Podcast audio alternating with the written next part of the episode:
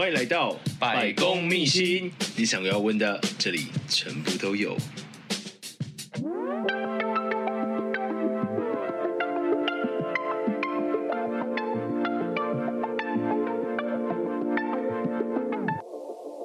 Hello，大家好，欢迎来到百公秘辛，我是节目主持人施礼先生。今天是八月十七号，是录制节目的时间。然后我觉得这是一个非常特别的月份，也就是八八节。那今天呢，我们要邀请到的来宾就是施礼先生的爸爸，嗨吧，嗨，大家好。说说实在，其实这这真的有点奇怪，因为其实我们很少有父子坐下来对话的机会。对，其实机会还蛮难得的啦。你看，我爸就是非常的害羞，非常腼腆的。我们回到今天的主题，就是爸你在做什么的？哎，各位听众大家好，呃，我是施礼先生的爸爸，呃，本身我湿吧，太湿了，太湿了，因为我本身是补教。业的工作啊哈，uh huh. 我有开一个补习班，在那一年的时候，因为疫情的关系，停课了，停了将近快三个月。嗯嗯嗯，我们就在想说，这三个月闲着也是闲着，到底要做什么事情比较好？其实不是吧，那时候是环境所逼耶，对，情势所逼，对，实在是就是因为停课三个月就没有收入嘛。对啊，对啊，对，那就必须想别的方式来开辟财源。嗯嗯嗯，啊，那其实就是说我们在之前。就有在规划说，我们退休之后从事哪一些方面的工作，这样子。对，我们可以来包水饺。那其实水饺这个东西哈，因为那时候其实是爷爷在菜市场卖水饺。对对对对，因为我们对水饺这个东西还蛮有一点家族渊源的，就是说我我我的父亲，也就是施礼先生的祖父爷爷，呃爷爷呃也曾经在菜市场摆过面摊，卖过水饺。嗯嗯。那么我在国中的时候去帮过忙，包过水饺，卖过面这样子。那你国中的时候就？在帮忙卖水饺。对对对对对，因为那个时候那样算童工嘛？家族事业这个 这个不算童工了，哦，没有付薪水就不算童工啦。对，所以各位雇主记得，就是你们在请童工的时候，记得不要付薪水。然后后来因为疫情那三个月后，我们想想说，那我们就把退休之后要做的事情，把它提前在那段时间就先付诸实行。嗯哼，哎。因为我们本身宗教的关系，因为你包水饺就包水饺啊，啊，你之前包的也不是素食水饺，对，你之前包的是包什么？包肉的，包猪肉水饺啊，猪肉还有什么？韭菜、高丽菜。那个时候我爸爸只有包一种水饺，那个叫做猪肉水饺，哎，那里面就是有高丽菜啊，有韭菜啊，就是混在一起卖这样子，非常怀念的味道。对啊，你还记得猪肉是什么味道吗？呃，十几年不不知肉味了。对，因为我爸其实他非常特别，其实他大概从十年前的时候就已经开始吃素食。对，对那时候为什么吃素？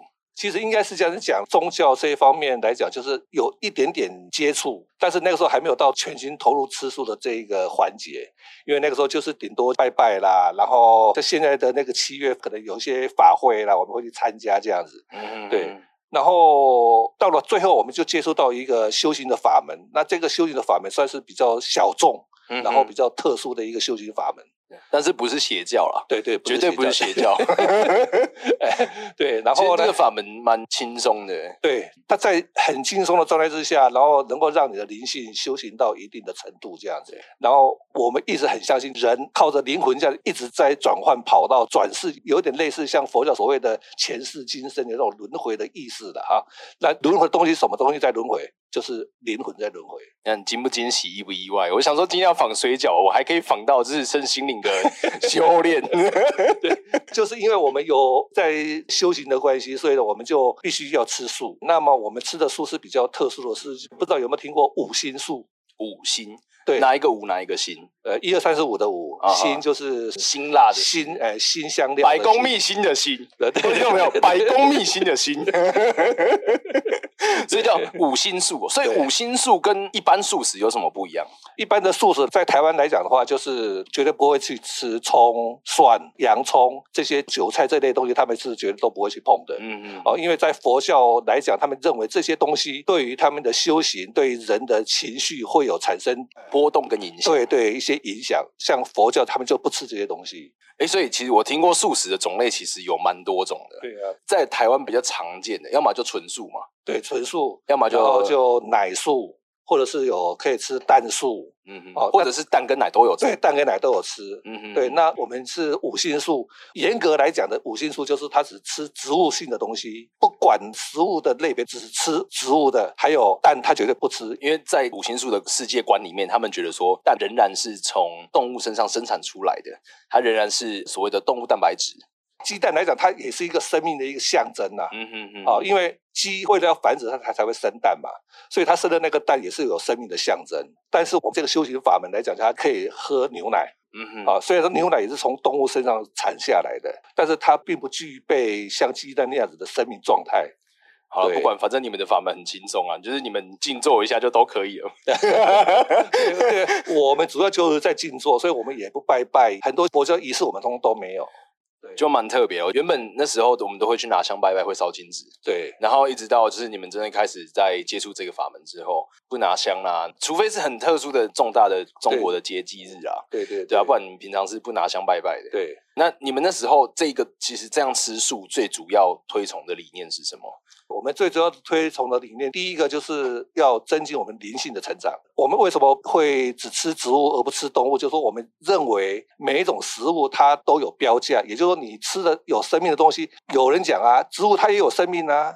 啊，你吃的植物不是一样也是残害生命吗？对啊，对。但是就是说，我们人类为了要生存，你不得不吃东西。嗯。那你吃东西就一定要付出代价，也就是说，每一种生命它都有标示它的价格，那就是一种必要之恶啦。对对对，就是因为它必须要维持我们人类正常的生活跟生理的机能运行。对，所以你必须要吃东西。对，你不得不嘛。对，你不连你喝水，它都会有细菌在里面，你也算是一种杀生。除非你很胖，想断食减肥啊。除了那种断食真的不吃之外，是剩下你要维持你身体的能量，你必须要吃东西。那你必须吃东西，你就一定会残害某些生命啊啊！啊，不管它只是细菌也好，它是植物也好，它一定会残害到它的生命。但是就是说，这个生命尽可能去减少去残害其他生命的机会。这个价格它所标的高低，它就是利用灵魂在转化过程当中，每进化一步，它的价格就提高一个。比如说，像我们认为陆地上的很多生物都是从海洋来的，嗯嗯，对。那它每进化一个层次，它的灵性就会增加一步，那所标的价码就会高一点。所以是跟跳棋一样的算法。对对对，它跳一格之后就算一步这样。对，就因为你的物种每进化一次，让你的灵性提高。所以说，依价码来讲，人。吃什么东西最高？人的价格是最高的，吃人的价格是最高的。对啊，所以大家就是还是不要吃人啊。对，对，那这些动物的价格，它们标价来讲，它们都会比植物还要高一点。啊哈，所以说，为了要生存，我们不得不吃东西。那但我们就是选择那种价码比较低，我们在偿还的时候会少付出价格的方式来吃这个，来去实践这样的过程。我想问说，哎，那你那时候不是讲说吃素跟爱地球？这两件事情到底是怎么扯上关系的？为什么我吃素就是爱地球？哦，其实其实这个来讲，这是另外一个层面啊。就是抛弃灵性的修行来讲的话，用比较科学的角度，不然大家会今天以为说我在仿什么奇怪的邪教啊？没有啊？到底为什么吃素就是做环保，就是爱地球？就是说有经过一些科学的统计啦，因为我们要吃肉的话，我们要一定要去饲养那些牛啦、猪啦这些畜牧的东西。那这些动物它也要吃东西啊，这些东西都吃什么？他们都是吃植物的东西啊，比如说大豆啦、牧草啦。那这些东西动物吃了以后，它才能够长出我们人类想要吃它的肉的肉。我这边有一个统计数据啊，也就是在二零一九年的时候，他们在瑞典。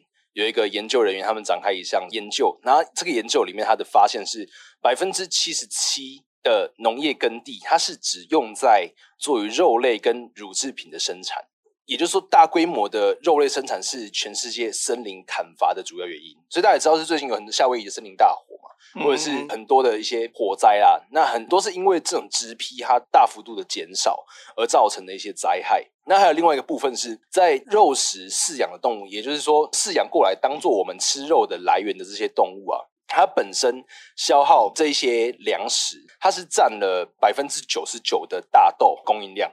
也就是说，我们种了一百亩的大豆，其中有九十亩的大豆，它是为了供应这些肉食动物的生长。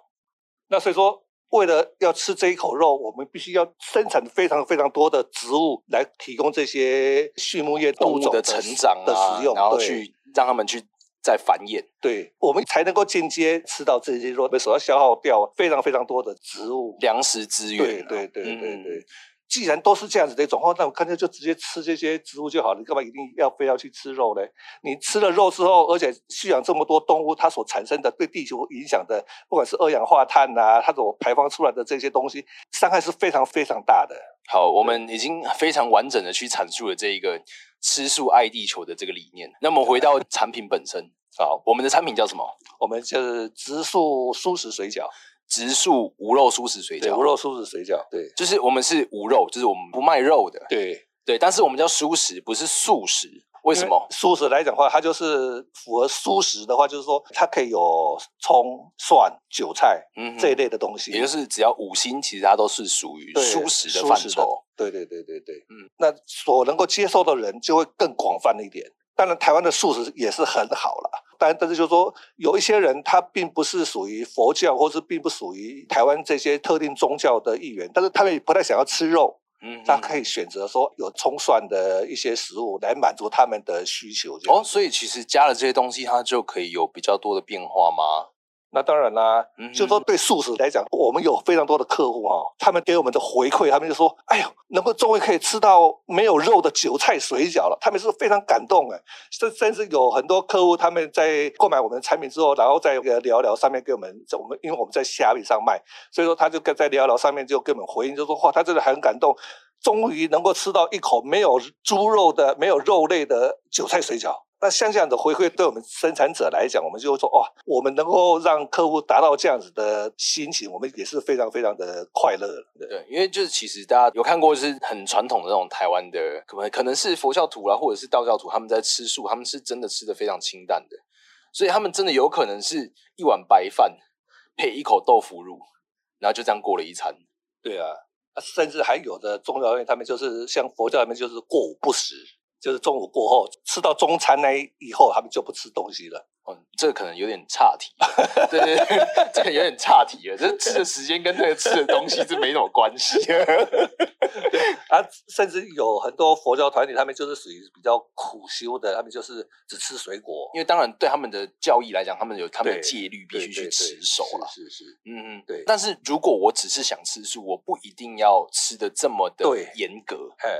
那你就可以选择五星素了，嗯哼，啊，因为五星素来讲，它有葱、有蒜、洋葱，他们都可以吃，嗯哼，对，那所以说他们在希望吃素的道路上面来讲，口味就能够达到很多的变化。就各位听众，我就问你一个问题：你有没有吃过葱油饼？有吧？你有吃过葱油饼吗？那是一个在台湾大街小巷或者是到处都有人在卖的零食，国民美食啦。对，国民美食，对，葱油饼。对，那我问你，一般吃素的人能不能吃葱油饼？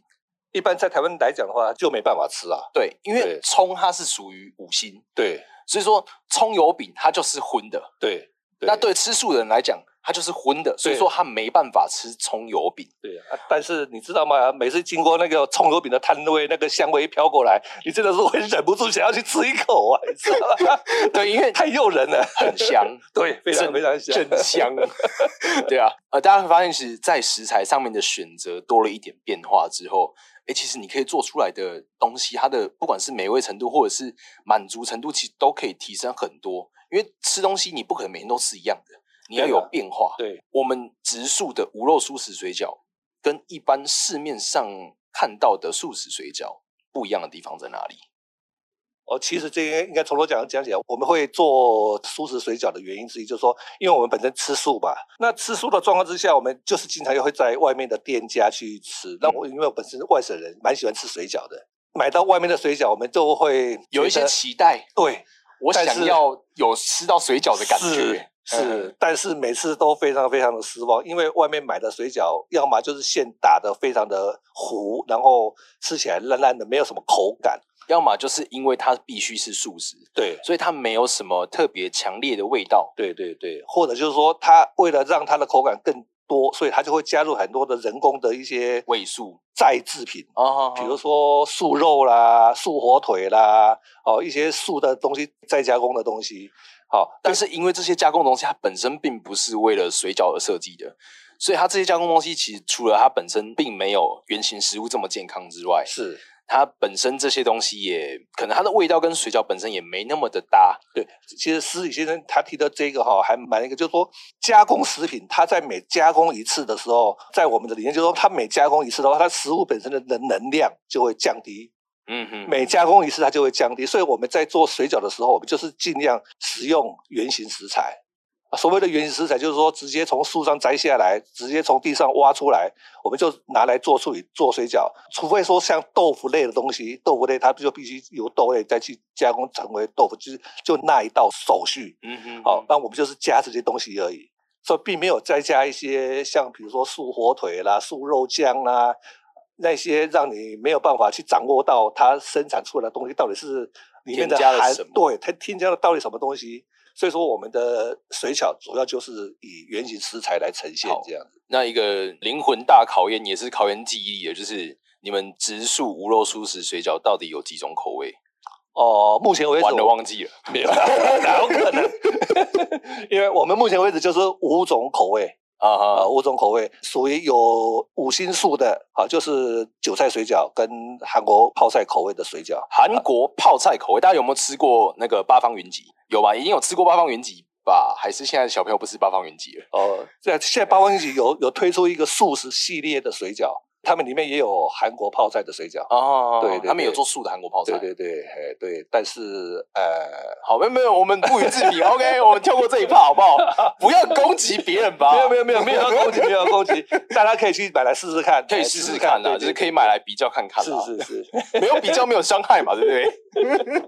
开玩笑开玩笑，然后所以。除了你刚说的韭菜跟泡菜是五五星素的，对，然后我们奶素的就是有 cheese 口味的水饺，哦，我们有 cheese 口味水饺，对，就是我们有高丽菜水饺里面有加 cheese，，嗯哼，对，那这个 cheese 我们当然是选用那种非动物性起因为在挑选气势，气势其实来讲，它是一种有一点陷阱的一种东西。我们大家都认为说，气势它就是牛奶做出来的嘛，嗯哼，所以应该就是奶素来讲，它就可以吃。但是有很多的起司的原料，它必须从牛的胃部里面提出一些动物性的原料，然后才能够去做成起司啊！真的假的？是是是是。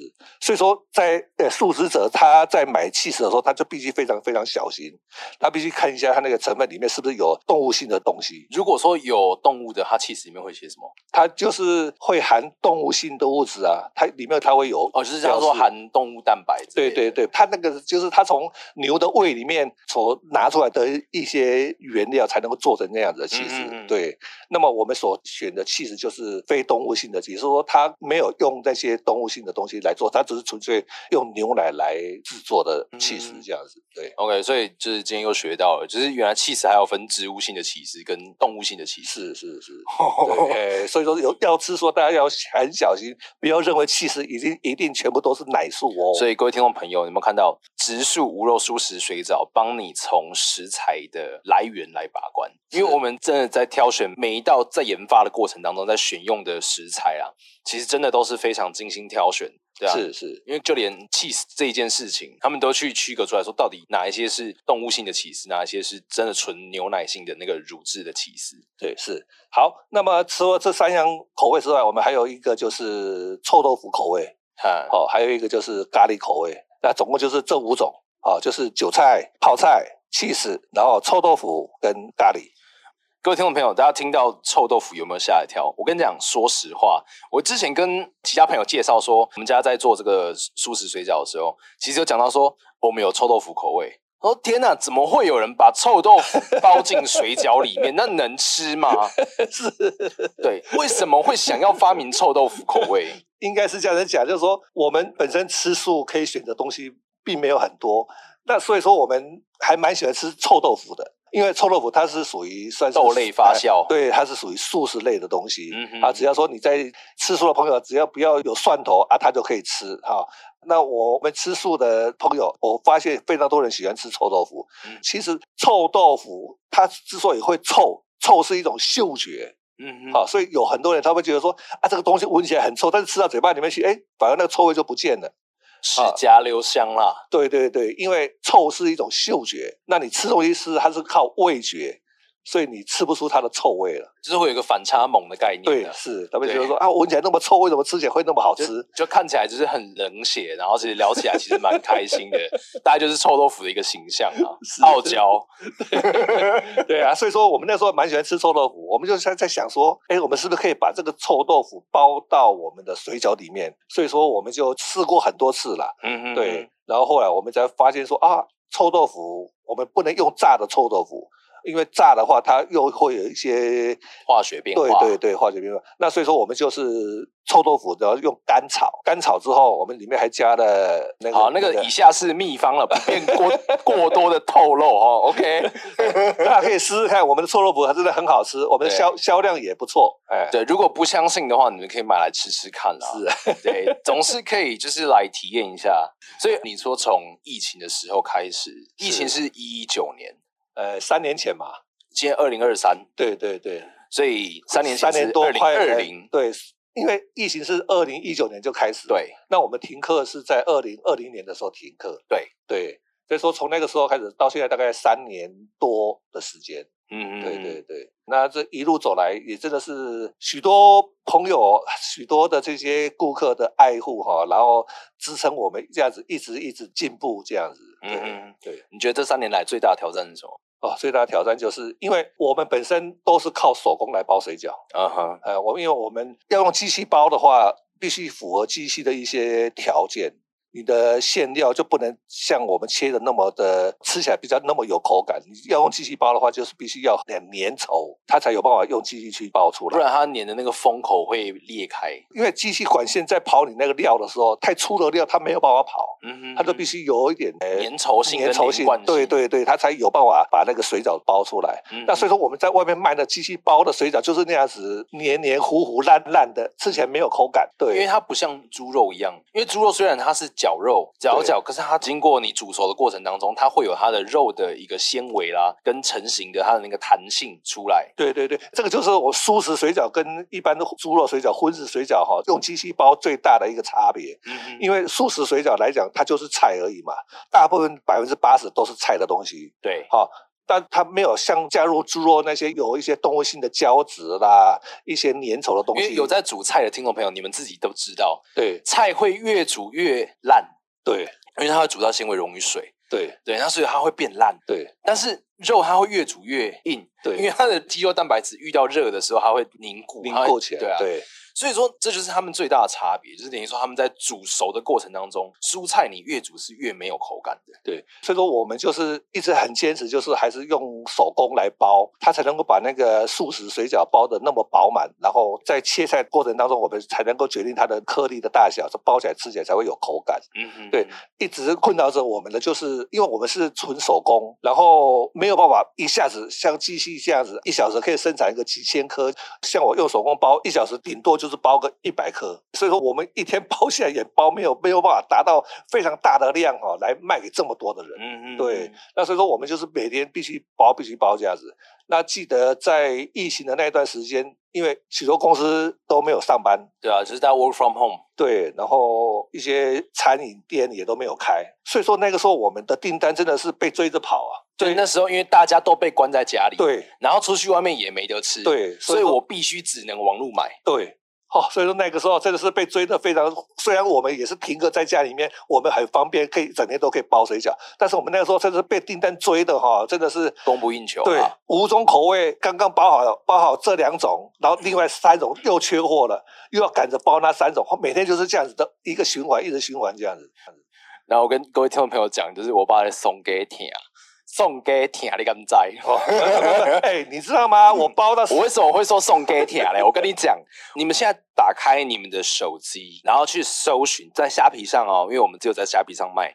你只要在虾皮上搜寻蔬食水饺，你不要搜寻植树，你不要搜寻素食水饺，你就搜寻蔬食水饺。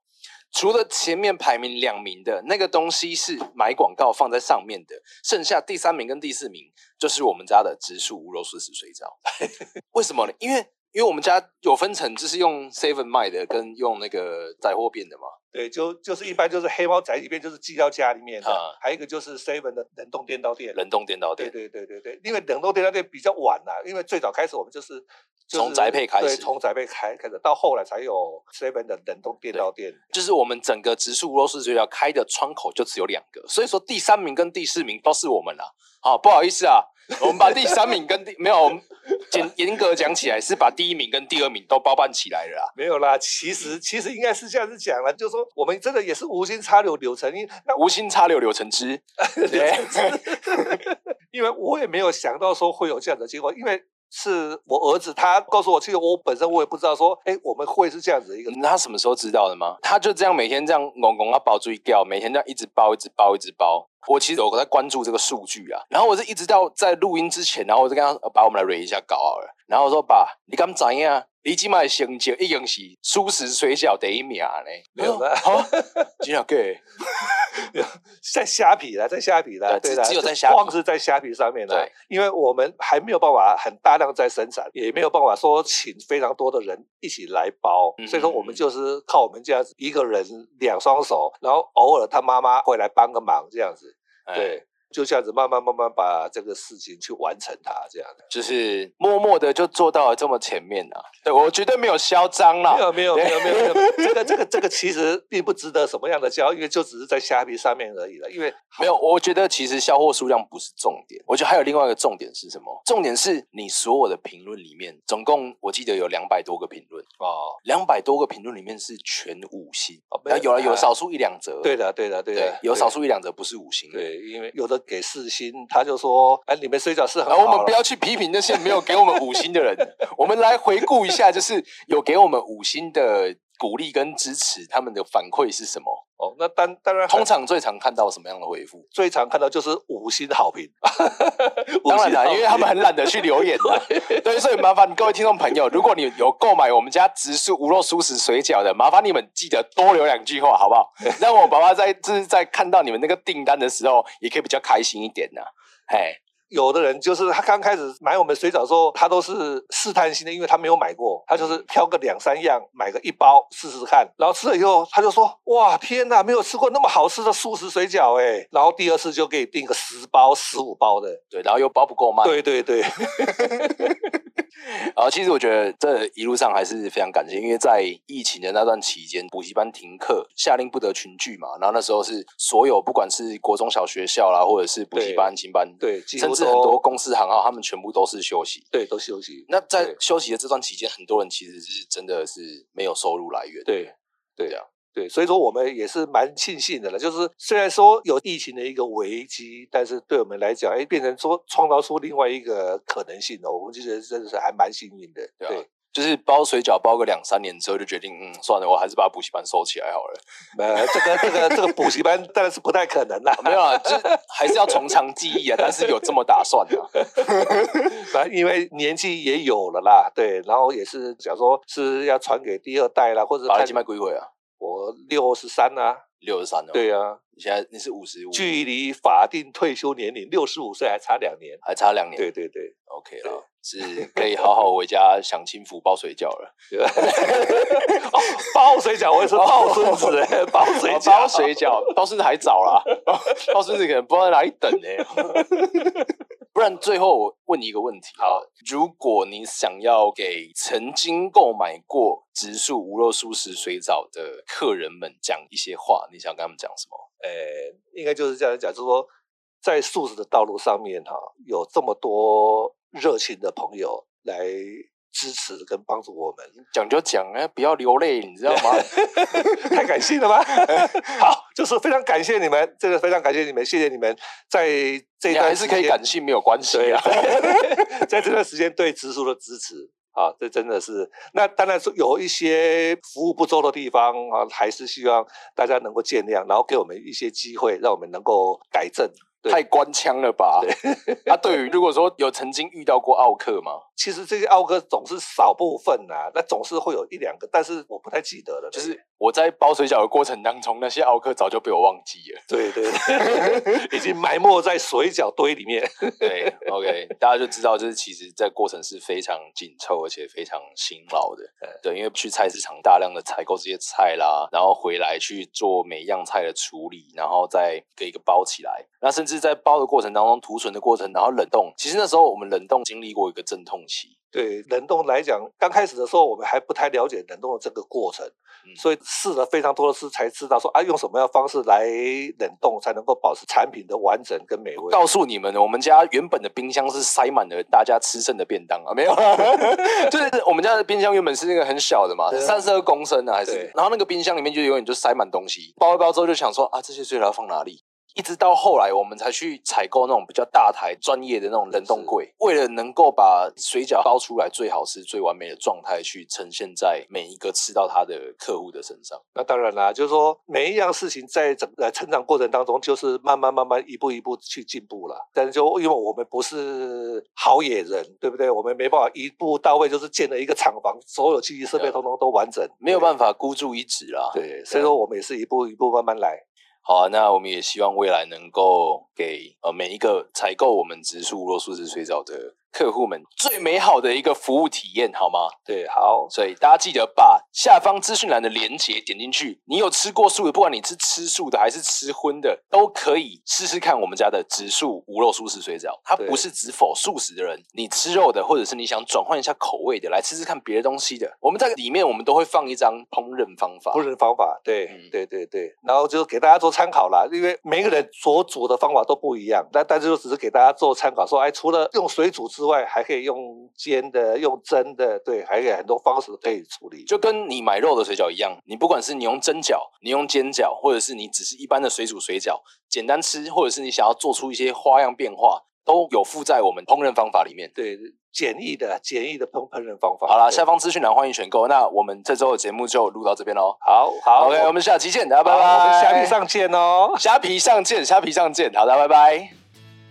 以上就是今天的百工秘辛。如果喜欢我的节目的话，记得订阅，然后分享单集给你的亲朋好友。最后，最后，如果各位有工商需求，或者是你们有推荐朋友想要上这个节目，或者是对我们节目有话想说的，记得到 IG 搜寻失礼先生，咨询我的小盒子，我会很认真的看着每一封来信。大家下期见喽，拜拜。